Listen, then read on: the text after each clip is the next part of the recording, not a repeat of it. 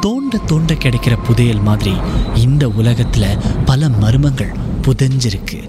அதை நாம ஒன்னொன்னா தோண்டி எடுக்க போறோம். உங்களுடைய திகில் சம்பவங்களை எங்க கூட பகிர்ந்து கொள்ளுங்கன்னு சொல்லியிருந்தோம். அந்த திகில் சம்பவங்களை நாங்க ஒண்ணுன்னா சொல்ல போறோம். கேளுங்க.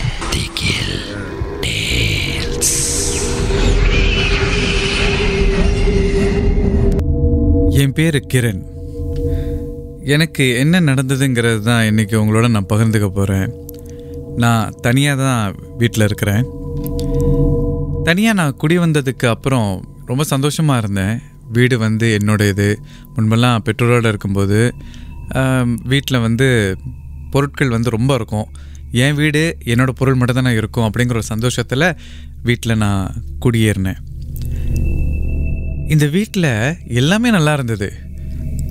வீடு வந்து என் இஷ்டப்படி அழகாக நான் வந்து புதுப்பிச்சு குடியேறியிருந்தேன் இல்லையா? அதனால் என்னோடய நண்பர்களை நான் அழைத்து என் வீட்டில் அவங்களுக்கு உணவு பரிமாறுறது இந்த மாதிரிலாம் இருந்தது. ஒரு நாள் அசைவ உணவு பரிமாறி முடிந்ததுக்கு அப்புறம் அந்த இரவு என் நண்பர்கள்லாம் வீட்டுக்கு போயிட்டாங்க. என் வீட்டில் எல்லாத்தையும் நான் சுத்தப்படுத்திட்டு படுக்கிறதுக்கு மணி ஒன்றரை ஆயிடுச்சு. நான் என்ன பண்ணேன்? தூங்குறதுக்கு முன்னால் ஒரு படம் பார்ப்போமேனு கொஞ்ச நேரம் திறந்து வச்சுருந்தேன். தொலைக்காட்சியில் படத்தை பார்த்துட்டு இருக்கும்போதே தூக்கம் வந்துருச்சா? தொலைக்காட்சியை அடைச்சிட்டு மறுபடியும் தூங்கிட்டேனா? தூங்கிட்டு திடீர்னு சத்தம் கேட்டு எந்திரிச்சு பார்த்தேன். தொலைக்காட்சி வந்து மறுபடியும் ஆனில் இருந்தது. என்னால் இது இப்படி நடக்காது. என்னோடய ரிமோட் கண்ட்ரோலில் ஒரு வாட்டி ஆஃப் பண்ணோம் ஆஃப் பண்ணோம். ஏன் இது ஆனில் இருக்குது சரி மறுபடியும் ஆஃப் பண்ணேன்? ஆஃப் பண்ணிவிட்டு மறுபடியும் தூங்கிட்டேன். எனக்கு வந்து கொஞ்சம் வெளிச்சம் இருந்தாலே தூக்கம் வராது. நல்ல டீப் ஸ்லீப் அதாவது ஆழ்ந்த தூக்கத்துக்கு நான் போனதுக்கப்புறம் மறுபடியும் ஒரு சத்தம். என்னடா இது? டிவி வந்து மறுபடியும் ஆனில் இருக்குது அப்படின்னு பார்த்தேன்.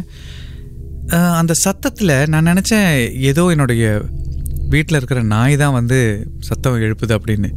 கடைசியில் பார்த்தா டிவி மறுபடியும் ஆனில் இருக்குது இல்லை அந்த ரிமோட் கண்ட்ரோல் வந்து என்னோடய படுக்கைக்கு கீழே இருந்துச்சுன்னா நான் திரும்பும்போது அதை ஆன் பண்ணிச்சுன்னா அதில் ஆச்சரியப்படுறதுக்கு எதுவுமே இல்லை. ஆனால் இது அப்படி கிடையாது. ரிமோட் கண்ட்ரோல் நான் மேலே வச்சுட்டேன். சரி டிவியில் தான் ஏதோ கோளாறு இருக்குது அப்படின்னு நான் அந்த சுவிட்சை வந்து ஆஃப் பண்ணிவிட்டு நான் படுத்துட்டேன். மறுநாள் காலையில் எழுந்திரிச்சு சுவிட்சை ஆன் பண்ணிவிட்டு மறுபடியும் நான் வந்து அந்த டிவியை சோதித்து பார்த்தேன். ஏதோ ஒன்று தப்பாக இருக்கேன்னு. ஆனால் அப்போ டிவி ஆன் ஆகலை. ரிமோட் கண்ட்ரோல் அதே இடத்துல தான் இருந்தது.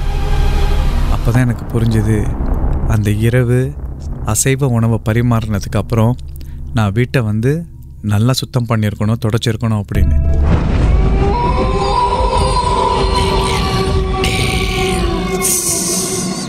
இந்த உண்மை சம்பவங்கள் உங்களுக்கு ஒரு பொழுதுபோக்காக அமையணுக்காக தான் தயாரிக்கப்பட்டிருக்கு? அப்படி இதை கேட்கும்போது உங்களுக்கு ரொம்ப பயமா இருந்துச்சுன்னா தொடர்ந்து மற்ற மற்ற பாகங்களை கேட்காதீங்க.